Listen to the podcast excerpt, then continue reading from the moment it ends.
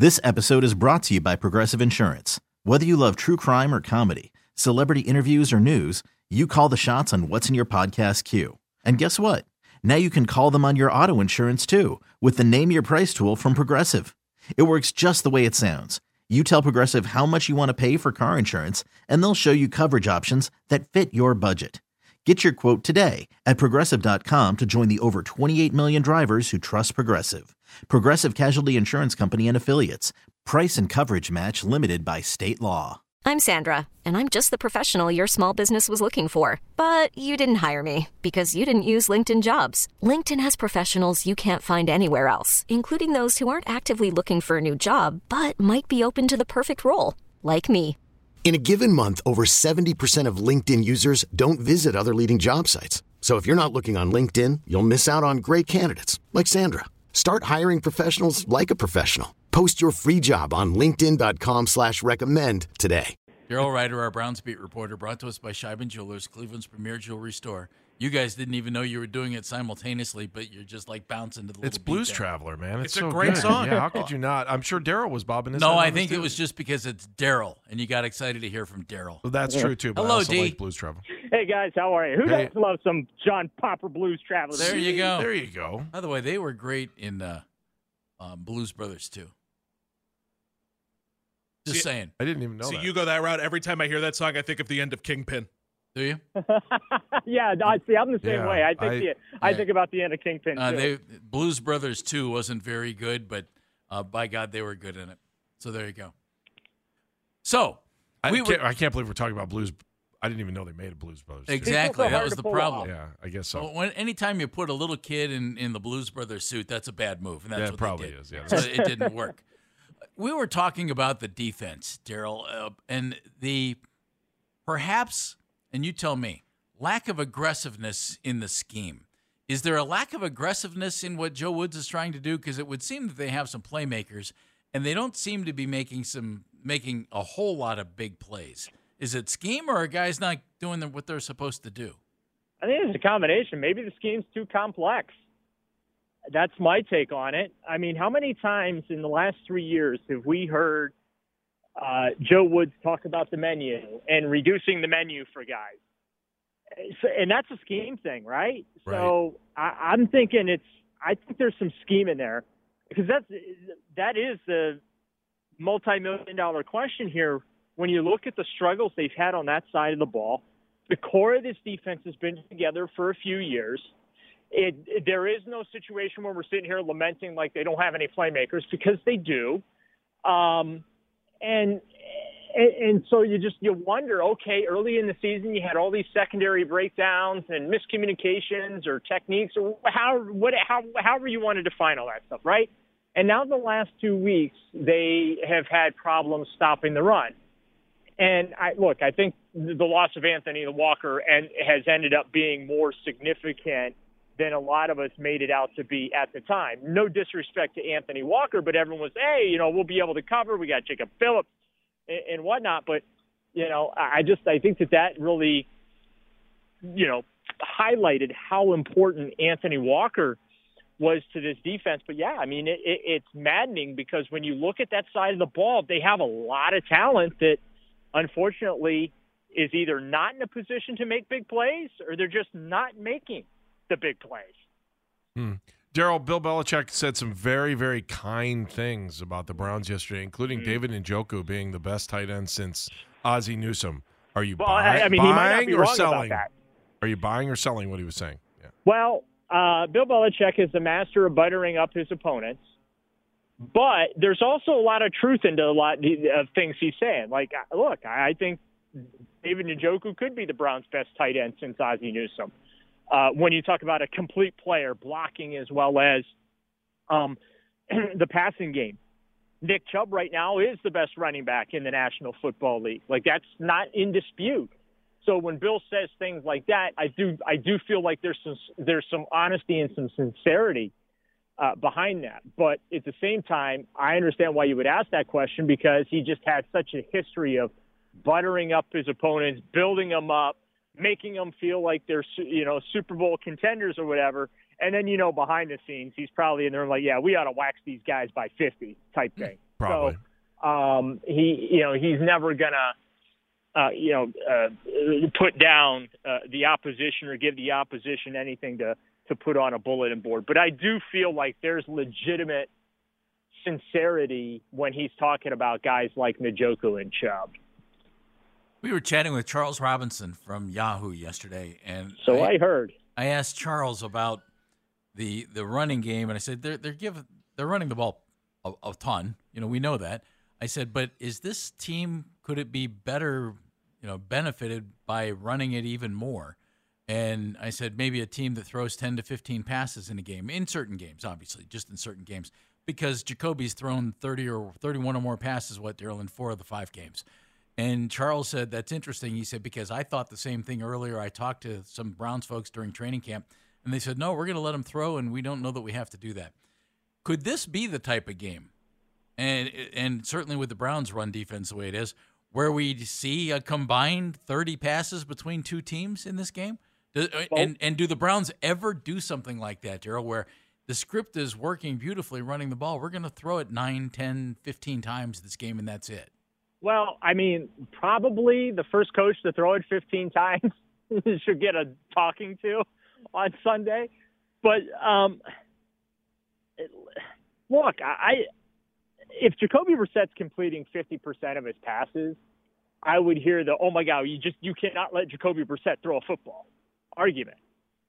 But he's completed almost 65% of his passes, Yeah. which is, I mean, that's that's that's that's a that's a good number. He's it's looked not good. great, but it's good. I mean, it's a hell of a lot better than we're used to seeing from Browns quarterbacks over the years. Uh, yes, he has made some some critical mistakes in the final three minutes of the game. I understand that. Maybe at the end of the game you run the ball instead of having him throw it. But no, I, look, I think Kevin Stefanski, quite frankly, I think he's had a, a good run pass balance here, and that's what you want. You because if you just run the ball all the time, Jeff, and I understand what you're saying because the Browns have the players that can do that. But if that's all you do, uh, we saw last year what they were doing, right? Baker couldn't throw the ball, so because he was hurt. So you you were running into all these stacked boxes. But you know, Jacoby is doing enough to make defenses respect his arm and respect the Browns' passing game, and so they can't just sit on the run and stack the boxes. So uh, no, I I think that the the balance here, the run pass split, uh, has been fine. I have no issue with that. I have issue with the execution at, at times, right? Uh, but I, no, I, I don't have any problem with a, a, a lot of the play calling right now because I, I think that if you get real run heavy and you start telegraphing this is all we're going to do, yeah, yeah, I think you make life really difficult on yourself. Daryl, I, I don't hold this to be true if Mac Jones starts, but I do if Bailey Zappe does. And I heard you say this on your podcast last night, that uh, or the one that dropped this morning, that you thought this would be the fastest game of the season in the NFL. I said no such thing. it's funny. I, I, I heard that somewhere on your show, but I thought it was Eh. you that said that. and I warned you Yes. that there would be a lot of colorful language if the exact opposite happens on Sunday. Okay, I am very I'm very superstitious about this stuff. yes. So here's my point to you So is if they go to overtime on Sunday, It'd still be you fast. are going to hear it. Don that's fine with me. I don't care. Listen, it, because it's it's it's on me, just like no hitters are on the announcer. Yes. Even though I'm superstitious about that too. never ever say no hitter in a tweet on the air. You don't think it. a faster game, meaning running the ball much more, is advantage who? New England or Cleveland? Oh, Browns, definitely the Browns, hundred percent. Um, because I, I just feel like they've got the the better players at that position. Um, so yeah, Depends how you look at it. If you're saying defensively, that's the that, that you know obviously. I mean, look, I, Stevenson's scary because he had a good game against the Browns last year. right. He rolled the Lions, but I just like to remember remind people it's the Lions. Um, so Yeah, let's not forget we're the Browns though too. I don't. I- I, don't. I tend not to pick I on other teams ever. I, under, I understand. After living through one and fifteen and zero and sixteen, every I, everyone has my respect. And, Everybody. and the fact that the Browns have given up like a thousand yards rushing in the last two games. That's tongue in cheek. It's, a- Yes. it's actually like 400 and change. But uh, nevertheless, um, look, Stevenson is scary. They they better respect him. He's averaging over five yards a carry this season. He had a buck sixty and change last week. Uh, the run defense better come to play, or they're in for a long afternoon. There's there's no question about it. And and look, Bill Belichick's. And I mean, he talked about this week how fast. You know, when you look at the Browns defense, you just see how fast everyone is, and that's nice of him to say. But fast is not making plays, and that's the the, the problem on the defensive side of the ball. And you know, Andy, when he's sitting in that uh, film room breaking it down and putting his game plan together against the Browns, the first thing he's looking at and wanting to do is run Stevenson against this run defense because uh, we're going to do it until you prove you can stop it, type of thing. And well, the last couple of weeks, uh, the Browns haven't proven that they can stop the run. Daryl, I, I ask you this not to not to bash Baker Mayfield. You brought him up a bit ago and mentioned the injury, and uh, he oddly had played the same way this year. And I know folks in Carolina have said, you know, he's healthy and that's not an issue anymore. Well, he's not healthy now. No, I know he's out now. Has it surprised you? He, he's last in the league among starters in quarterback rating, in overall rating, in completion percentage. What, what what's happened there? Uh, does it surprise you that he's played so poorly? I know he's not on a really good team, but he does have some offensive weapons there. Are you surprised yeah, well, at all, I mean, or no? I, I I think that he he does have some physical limitations. I mean, I, I watched the game the other week where he had nine passes batted down at the line of scrimmage in one game.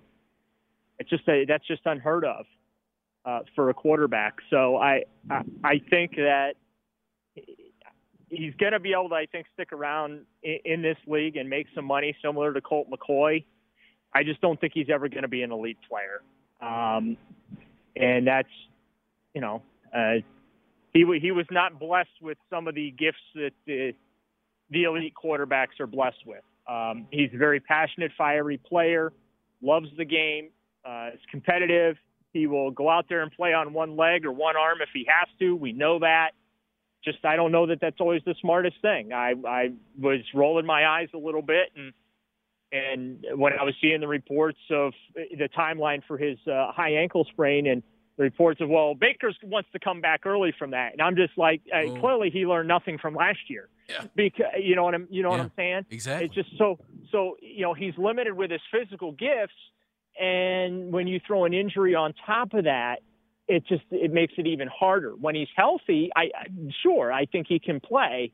But I just I don't think he's a player that can have a lot of success when he's trying to play through a bad injury like he had last year and now a high ankle sprain this year. I mean, my goodness, how's he going to be able to run around if he if if his ankle's barking at him all the time? So, um, yeah, I, I- think that that's where things have gone wrong for Baker. Is the the injuries just really hamper him a little bit, and he's not able to overcome those, no matter how hard he's trying to overcome those. Daryl, thank you, buddy. Appreciate your time. Daryl, what's your podcast again? What's the name of that? It's always game day in Cleveland. New episode is out, and some genius thought it'd be a great idea for us to do some video. So there's actually video footage now circulating. The Click, click, click. Thank you, D. Thanks, you bet, man. guys. Enjoy the game this weekend. Daryl Ruiter, our Browns beat reporter, brought to us by Sheiban Jewelers, Cleveland's premier jewelry store. Okay, picture this. It's Friday afternoon when a thought hits you. I can spend another weekend doing the same old whatever, or I can hop into my all new Hyundai Santa Fe and hit the road. With available HTRAC, all wheel drive, and three row seating, my whole family can head deep into the wild. Conquer the weekend in the all new Hyundai Santa Fe. Visit HyundaiUSA.com or call 562-314-4603 for more details. Hyundai, there's joy in every journey. This episode is brought to you by Progressive Insurance. Whether you love true crime or comedy, celebrity interviews or news, you call the shots on what's in your podcast queue. And guess what? Now you can call them on your auto insurance too with the Name Your Price tool from Progressive. It works just the way it sounds. You tell Progressive how much you want to pay for car insurance, and they'll show you coverage options that fit your budget. Get your quote today at progressive.com to join the over 28 million drivers who trust Progressive. Progressive Casualty Insurance Company and Affiliates. Price and coverage match limited by state law. T-Mobile has invested billions to light up America's largest 5G network from big cities to small towns, including right here in yours. And great coverage is just the beginning. Right now, families and small businesses can save up to 20% versus AT&T and Verizon when they switch. Visit your local T-Mobile store today.